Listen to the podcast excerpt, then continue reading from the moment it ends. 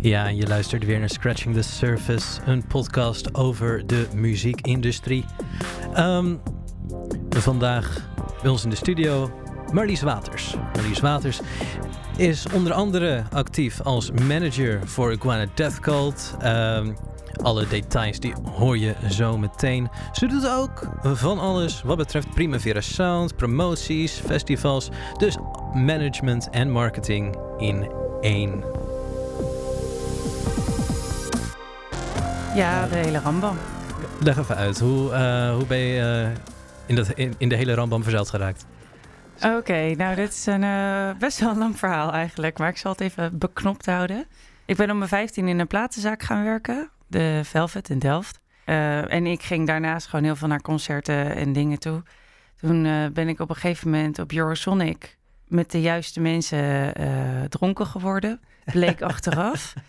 Nou ja, toen, en dan, nou ja, was gewoon prima gezellig. Uh, en toen, die kwam ik toen later steeds vaker tegen. En dat waren vertegenwoordigers van het uh, indie-label V2 Records. Oh ja. En uh, toen ging de perspromotor daar weg. En toen dachten ze, nou, die Marlies die komen we toch overal tegen. laten we haar vragen. En, dus gewoon zonder enige vorm van academische achtergrond, zonder opleiding, wat dan ook, ben je daar gewoon juiste plek, juiste tijd. Ja, ja, ja, zo komt het eigenlijk. Ja, ik deed gewoon, ik was gewoon inderdaad, ja, muziek is gewoon mijn passie. En daardoor was ik de hele tijd overal. En dat uh, nou, bleef dus niet onopgemerkt. Ja. Dus ja, zo is het uh, gegaan. En toen heb ik zeg maar bij Vitool alle knipjes van het vak geleerd. Het zal niet toevallig zijn dat, dat je in zo'n dronken avond toch alsnog een, een goede indruk hebt gemaakt. Of valt het nog wel mee? Uh, nou ja, uiteindelijk denk ik dat de hele muziekindustrie een beetje valt en staat bij uh, netwerk. Ah ja. Dus ja, uh, blijkbaar uh, dachten ze, nou, die is wel gezellig. En ze weet ook nog eens veel van muziek. Ja. Dus laten we dat eens proberen. en nu, nu doe je dus management en PR en marketing. Wat is het grootste onderdeel van je dagelijks leven? Ik, uiteindelijk denk ik wel de PR-taken. Uh, ik heb mijn eigen bedrijf nu. Ja. Uh, en uh, er werkt ook iemand bij mij. Dus ja, dat geeft natuurlijk wel een beetje een andere dimensie aan, het, ja, aan mijn bedrijfje, zeg maar. Ja. En ik doe bijvoorbeeld ook best wel vaak Europees, Europese coördinatie van projecten. Dus dan huur ik bijvoorbeeld PR-bedrijven in andere landen in. En die rapporteren dat dan vervolgens aan mij. En dan bundel ik dat. En, dan en daar voorbeelden van? voor Igana Death Cult bijvoorbeeld doe ik dat. Uh, maar ook voor uh, een Amerikaans label dat heet New West. Mm -hmm. Daar doe ik dat ook veel voor. En dan uh, geven zij aan wat hun prioriteitslanden zijn. En dan zoek ik daar de juiste partners bij. En dan, ja, het gaat, ja, zeg maar, voor mij is het een, een makkelijke vertaling of zo, want ik snap het vak PR. Ja. En ik woon natuurlijk in Europa, dus voor een Amerikaans label is het handig om iemand in dezelfde tijdzone te hebben. Uh, die, ja, zodat er gewoon wat sneller geschakeld kan worden. Is dat echt een dingetje, de tijdzones? En hoeft het niet per se, we zoeken iemand uh, in dezelfde tijdzone als Oostenrijk... en dan maakt het niet uit dat deze persoon in Nederland of in Spanje woont? Nou, zeg maar, kijk, de meeste PR-mensen die uh, werken per land... omdat het eigenlijk onmogelijk is om goede contacten te hebben ja. met alle journalisten van ja, heel precies. Europa. Da daarom verbaast het me zo dat je tijdzone zegt en niet landen. Uh, nou, om, zeg maar voor een Amerikaans label is het handig om mij hier te hebben, om dat om, en het mij te laten coördineren. Oh, zo. Dus jij paast ja. het balletje weer door naar de rest Precies. van de. Oh, ja, ja, ja. En dus ik huur vervolgens mensen in in andere landen die daar hun werk gewoon moeten doen. Yes. Maar ik, uh, ik, ja, ik ben dan meer een soort van tussenpersoon die uh, de boel, een projectmanager. Niks mis met zo'n met zo'n met zo'n met zo'n ja zo'n zo'n labeltje, zo'n zo'n titel. Nee, precies. En management, hoe ga je daar dan in precies, precies in te werk? Want we hebben nu wel, van, ik heb dan gesprekken gehad met mensen die media doen, die boekingen doen, maar echt artist management, daar tast ik nog steeds het meest in het duister. Nou, het, er, er is op het, vak, op het gebied van artist management is er ook niet echt een één goede manier of zo. Dus geen script? Nee, nee. De, de, ik ken heel veel managers en ze doen het allemaal echt compleet anders. Mm -hmm. En het hangt ook heel erg van de artiest af. Dus de ene artiest die wil echt dat je alle day-to-day -day dingen doet. Weet je, dus dan alle e-mails die binnenkomen en dat je overal over nadenkt. Ja. Maar er zijn ook acts waarvan ze zeggen, nou, ik wil eigenlijk vooral dat het om dit en dit en dit gaat. Laat mij gewoon de rest maar doen. Dus die veel meer in eigen hand houden eigenlijk. Ja. Dus er zit daar wel heel erg veel verschil in. Ehm, nu heb je een eh, eigen bedrijfje, maar je hebt ook bij labels gewerkt. Merk je een verschil daarin? In welk werkwijze? opzicht? Oh, zo. ehm, Laat ik het zo vragen. Ga je nu anders te werk dan toen je nog bij V2 of eh, bij, bij andere labels? Je hebt volgens mij ook bij Warner gezeten. ja, ja, maar daar deed ik geen PR. Daar Oh, eh, was ik labelmanager. Alright. Maar qua werkwijze merk je daar dan verschillen in? Ja, een, een beetje wel. Uiteindelijk is het benaderen van journalisten en de andere partij, eh, of dat nou een, een, een sublabel is of het, de manager of wie dan ook. Ja. Ja, de- jij bent een beetje de, de schakel daartussen. Dat blijft, de- dat is in principe hetzelfde. Alleen ik denk dat in de drukke tijden bij V2, toen brachten we iets van 30 platen per maand uit. En nu ik mijn eigen bedrijf heb, eh, ja, dan kan ik niet zeg maar bepaalde eh, kwaliteit bieden als ik zoveel af, als ik aan zoveel platen zou kunnen werken. Ja. Dus het is nu wel veel geconcentreerder. Dus de, de, het is minder grootschalig. Ja. Ehm, Ik ben dan ook geen label natuurlijk, dus ik nee, en ja, ik, dus ik kies gewoon echt projecten uit die ik heel tof vind om te doen. En dan kijk ik natuurlijk ook of het matcht met mijn planning. Maar ik haal, eh, eh, ja, wat, wat, wat doe ik eigenlijk? Ja, dingen als distributie en zo, dat ligt nog steeds bij het label. Maar jij zorgt dan voor iets als Spotify playlistjes of zo? I don't know. Eh, nee, ook niet. Als je, als je puur kijkt naar PR, dan, is, dan gaat het vooral om publicaties. Dus eh, proberen een interview met de Volkskrant of NRC te regelen. Ja. Of een mooie review in oor. eh, online blogs, weet je. Eh, maar ook kijken of er andere dingen zijn die we kunnen doen. Is er een bepaalde podcast die misschien geïnteresseerd is? Of een tv-programma? Mhm. of, Dus je bent ook niet, niet de persoon die bijvoorbeeld naar radiostations gaat om te pluggen? Nee, ik ben geen plugger. Maar ik, ik ken wel wat mensen bij de radio. En die kan ik dan, als ik denk dat het een, een goede match is, dan kan ik hun wel benaderen en vragen of ze interesse hebben om daar wat mee te doen. Ja. En wat zijn dan eh, de, binnen bepaalde artiesten de grootste verschillen die jij persoonlijk op je, in je werkzaamheden tegenkomt? Dus, Tenmin- Tenminste, je hebt, een, je hebt een bepaald aantal artiesten waar je mee werkt. Is Ja. daar onderling heel veel verschil? Of eh, merk je gewoon van deze artiesten die werken op een manier die ik ook prettig vind en daarom sluiten ze zich bij me aan?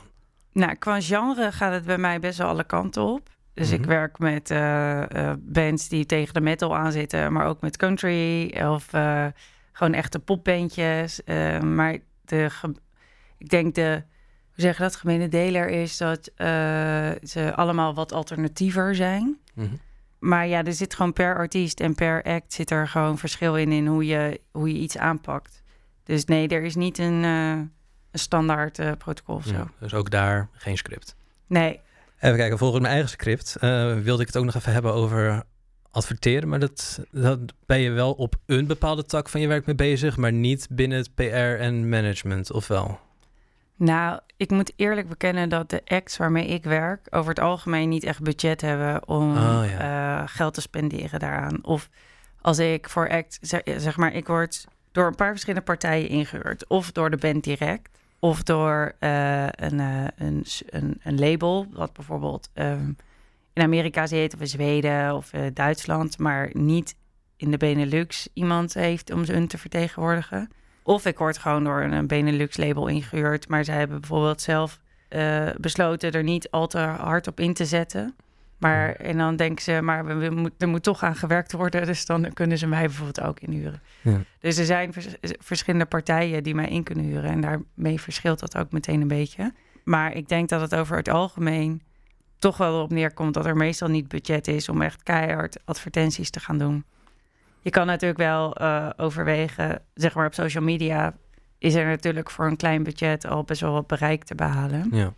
Dus ik adviseer wel vaak van, nou, het lijkt me verstandig om daar even wat geld op in te zetten of daar. Maar ik ben geen social media marketeer, dus ik ga daar niet hele uitgebreide plannen voor maken ehm, Je of zegt, dat inzetten. je zegt, die wordt dan ingehuurd door een, een buitenlands label. Dat staat dan los van de artiesten waar je veel mee samenwerkt. Mm, nee, want die, die labels die huren mij dan in voor bepaalde artiesten. Dus ik heb geen contract met het label. Ja. Maar zij hebben bijvoorbeeld een, eh, een band die, ze, eh, die in Europa komt spelen. En dan willen ze wel dat er hierop gewerkt wordt. Ja. Eh, dus ik ben niet in dienst van dat label, maar ze huren mij dan per project zeg maar in. En een project is in dat geval een albumrelease van een bepaalde band. Ja, en het staat dan los van de bandjes waar je, ehm, waar je meestal mee werkt, zoals Iguana Death Calls, zoals Moon. Zit, die, zijn die ook betrokken bij de labels waar je dan door ingehuurd wordt? Nou, uh, in Iguana is denk ik wel een leuk uh, geval om over te praten. Want met hun, hun eerste album ben, werd ik gewoon door de band direct ingehuurd. Ja. En inmiddels hebben ze getekend bij een Amerikaans label, dat heet Innovative Leisure.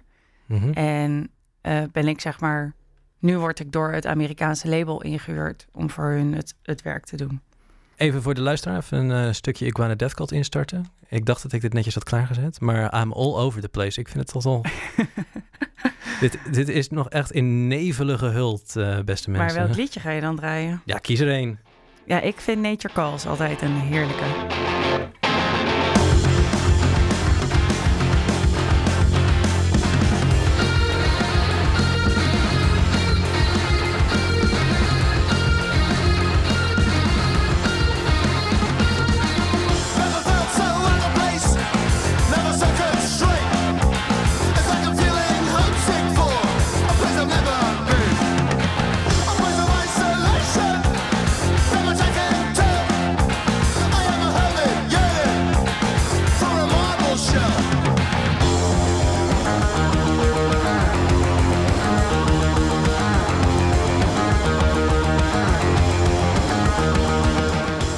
Stukje Nature Calls dan.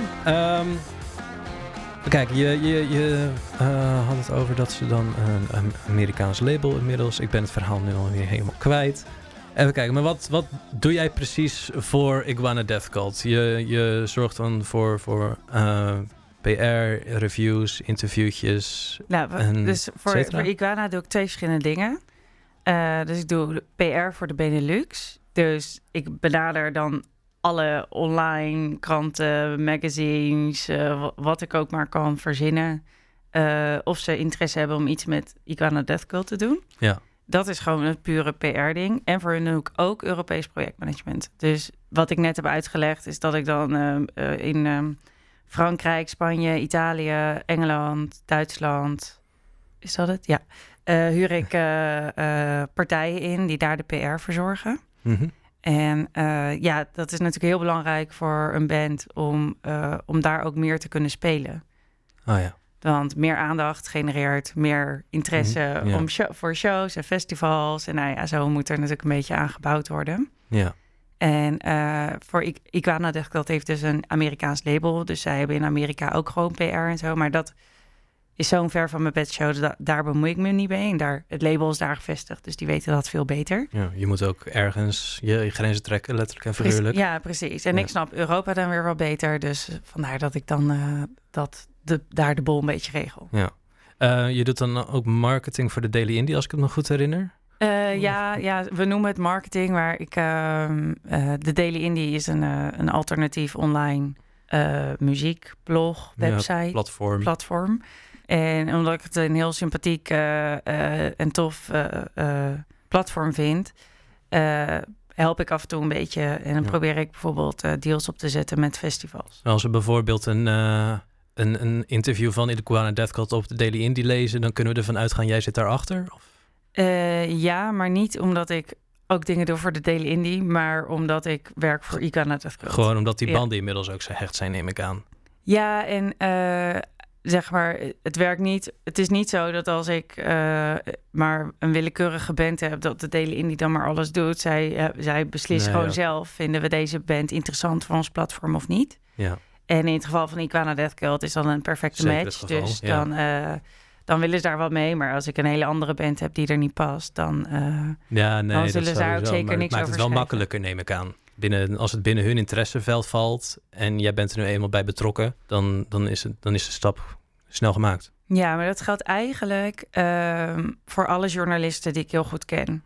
Oh ja. Uh, en ik doe dit werk nu al bijna twaalf jaar, geloof ik. Hm. Uh, en, en ik werk al zo, ja, al, zeg maar, volgens mij ben ik twaalf jaar geleden ongeveer bij V2 begonnen. Dus inmiddels heb je zo'n band met heel veel mensen opgebouwd. Dat je, ja, en dat is denk ik het, een van de belangrijkste dingen voor mij in ieder geval, is dat ik gewoon heel veel mensen goed Hm. ken. Weer dat netwerk. En ja, weer dat netwerk, maar dat ik ook weet wie wat leuk vindt. Dus zeg maar, ik ga niet een journalist die eh, voornamelijk over jazz en eh soul schrijft. En die hoef ik Ikwana niet toe te sturen. Nee. Weet je, dat heeft geen zin. En dat is natuurlijk een beetje de, de kennis die je over de jaren heen opdoet. Eh, ik kwam op je site ook dingen over Primavera Sound tegen. Ja. Eh, de, de, banden, de bands waar jij mee werkt, hebben die dan ook meer kans op dat festival of ook niet? Nee, nee, nee. Dat staat echt eh, helemaal gescheiden. Was het maar zo'n feest, dan eh had ik er een beter gaantje van mee kunnen pikken. Ja. Nee, Primavera, dat is een festival in Barcelona.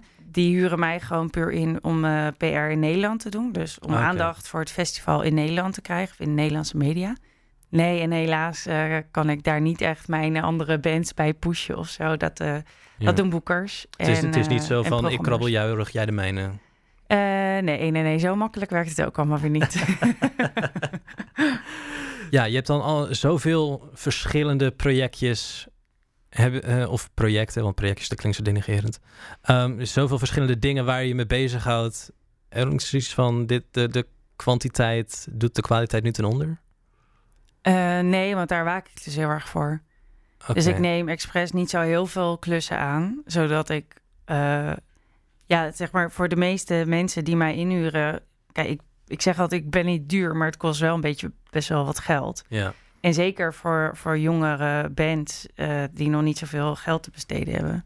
Dus ik, ja, ik kan, ik kan nooit beloftes doen. Hè? Dus ik kan nooit beloven, huur mij in en het wordt een daverend succes. Nee. Het enige wat ik kan beloven is dat ik wel mijn beste voor doe. Maar als ik te veel klussen aanneem, dan kan ik natuurlijk niet genoeg mijn best doen per Ja, act. maar Dus je eh, daar waak ik heel erg voor. Maar als je, op je site, als je op je site kijkt, dan is het wel een aardig stukje scrollen met wat je allemaal doet. Ja, maar dat is wel over de afgelopen paar jaar. dus het is niet alles wat ik, waar ik nu mee bezig ben. Nee, ik denk dat ik gemiddeld... Ik vind het altijd moeilijk om te schatten. Maar ik denk dat ik gemiddeld aan tien dingen tegelijkertijd werk. Oké. Maar de, eh, de piekpunten zijn natuurlijk altijd op een ander moment. Ja. En je huurt mij altijd in voor een paar maanden. Dus uiteindelijk valt het wel mee hoor. Nee, dat eh, kan ook heel Tien goed klinkt wel als heel veel, maar als Ja. je het gewoon verdeelt, dan, lijkt het, dan valt het eigenlijk heel erg mee. Ehm, zit daarin ook een, een, een, een hele duidelijke piek in op, op jaarbasis? Ik kan me heel goed voorstellen dat bands en festivals in de lente meer willen dan in, in november. Nee, het is eh, tegenwoordig in de muziekindustrie eigenlijk altijd hoogseizoen, behalve in december. Ehm, dan gaat iedereen even een maandje winterslaap en dan eh, met Eurosonic ontwaken we weer en dan is het weer een jaar knallen. Ja. Nee, dus vroeger had je eh, veel meer dat het, de piek, eh, de, zeg maar de grotere releases kwamen altijd in april en september. ja. Vlak voor, vlak na het festivalseizoen. Ja, eigenlijk wel. Eh, en dan vlak na het festivalseizoen is natuurlijk het begin van het clubse- clubseizoen. Ja, dus eh, zo, zo werkte dat een beetje. En tegenwoordig zie je dat het eigenlijk heel erg over het jaar verspreidt. Het valt toch dan wel op dat er minder grote releases zijn in augustus bijvoorbeeld. Of is dat dan mijn eigen bubbel? Mm, nee, dat zeg maar de, de, de grote bands als Coldplay en Snow Patrol en zo, die zullen. Die zouden voorheen nooit in augustus een plaat uitbrengen. Maar ik denk eigenlijk inmiddels dat dat ook steeds minder een, eh, een, een ding wordt. Ik denk eigenlijk dat, eh, weet je, je kan van augustus, ja, er is veel media op, eh, op vakantie, weet je, en veel mensen natuurlijk ook. Dus het, bereik wordt wat kneiler. Aan de andere kant heb je ook minder concurrentie. Ja. Dus is de kans op veel aandacht natuurlijk ook weer wat groter. Ja, precies. Dat is een voorbeeld van afgelopen jaar dan eh, de Murder Capital. Dat, we eind, dat ze eind augustus die plaat uitbrengen omdat ze dan de concurrentie voor zijn, zeg maar. Ja, ik weet, nou ja, ik heb die, ik, weet- ik ken de band wel, maar ik heb niet hun eh, hele traject heel erg Ja, op de voet nee, gevolgd. maar- Maar het zou, ja, dat zou een goede overweging geweest kunnen zijn, ja. Ja. Ehm, denk je daar zelf bij de bands waarbij je met werkt ook over na? Of ga je daar niet over? Ehm, het verschilt een beetje. Als, er een, eh, als ik voor een band werk met een heel groot team erachter, eh, ja, dan, dan kan ik wel wat roepen, maar dat heeft dan eigenlijk geen zin. Ja. Eh, de grootste artiest waar ik eh, afgelopen jaar voor heb gewerkt is bijvoorbeeld Vloem. Dat is een producer.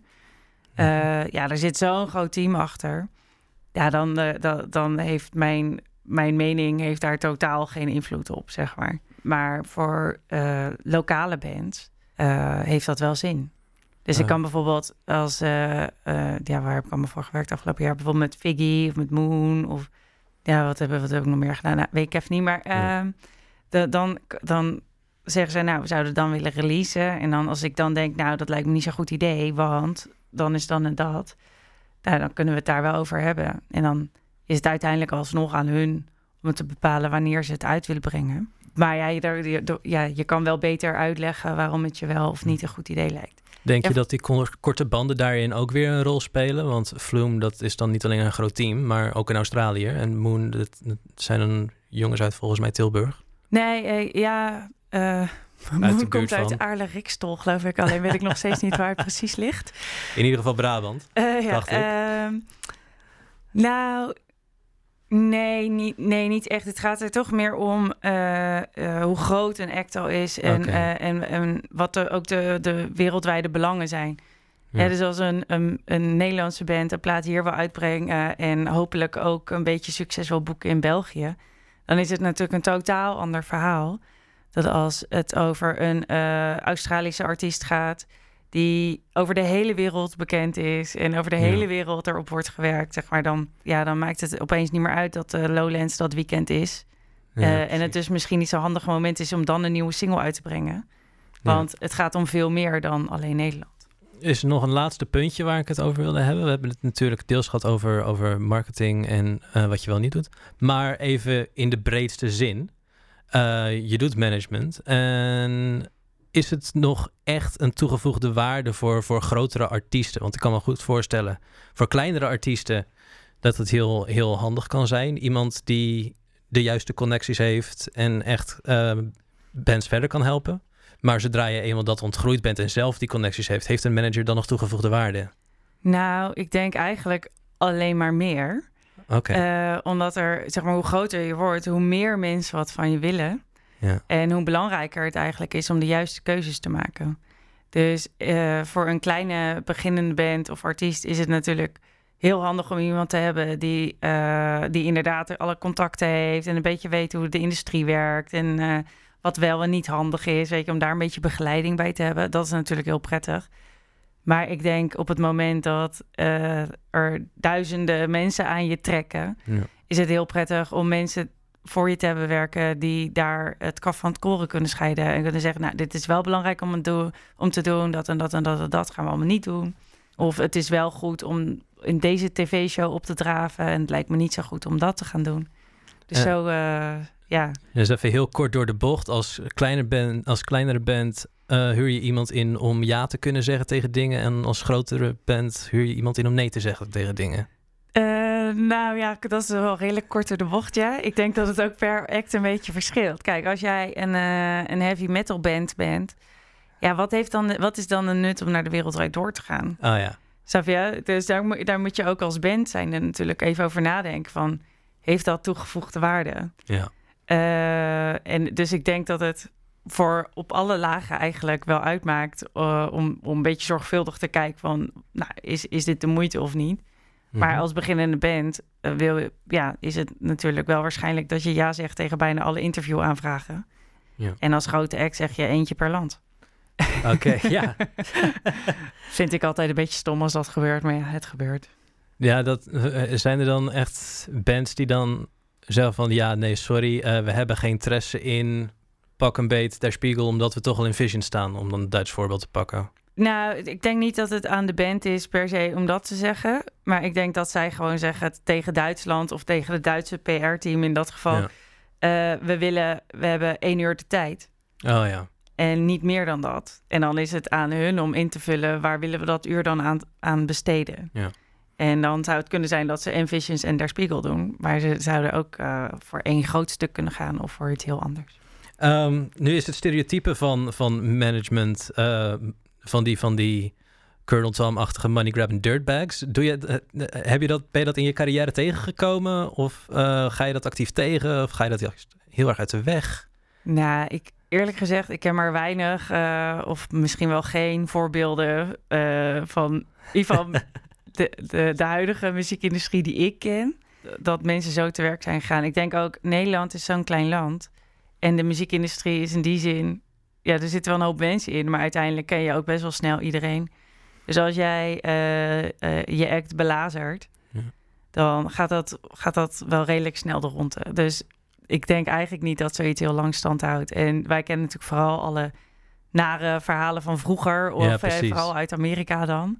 Ik denk maar dat is, dat is niet meer van deze tijd. Nee, dat, dat Natuurlijk komt de een er iets- beter uit dan de ander, weet je. En er kan altijd oneenigheid ontstaan op een gegeven moment. Maar nee, ik denk dat het over het algemeen wel meevalt. is ook wel iets wat in de afgelopen 50 jaar enorm is veranderd, lijkt me.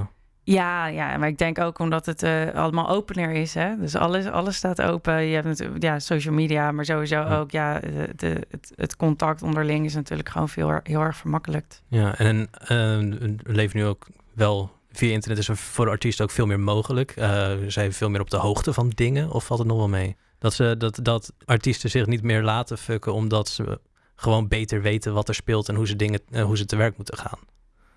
Nou, dat is denk ik ook zo. Hè? Dat, eh, ehm, dat het veel makkelijker is om, om zelf dingen te doen. En dat mensen eigenlijk, en vooral artiesten dan ook, iets beter weten wat een beetje de norm is. Maar ja, uiteindelijk, als jij gewoon vol enthousiasme op een roze wolk een eh, slecht contract tekent. Ja. Ja, dan, eh, ja, dat, ja, snap je? Dat is dan een beetje, ja, dan is dat toch je eigen fout geweest. Maar ik denk dat die slechte contracten niet heel erg, zeg maar, de, het ene contract is absoluut beter dan het andere. Ja. Maar ik denk dat het over het algemeen wel meevalt. Heb je dat ook eh, door schade en schande geleerd? Slechte contracten eh, leren lezen? Nou, ik, ik, eh, ik heb zelf niet zo, heel veel contracten gezien. Eh, zeg maar, bij- toen ik bij labels werkte, eh, kre- ja, had ik niet de functie dat die contracten allemaal voorbij kwamen. Dus ik weet niet precies wat er nou per artiest werd afgesproken. Maar ik heb wel een beetje een, een, een idee wat er ongeveer in staat natuurlijk. Ah, Ja, nee, dan rest mij nog één vraag. Als je nu zou moeten kiezen, PR of management, wat zou het dan worden? Eh, ja, eh, ik kan niet kiezen, toch allebei. Ja, en dat was hem weer. Bedankt voor het luisteren naar Scratching the Surface. En graag tot de volgende keer.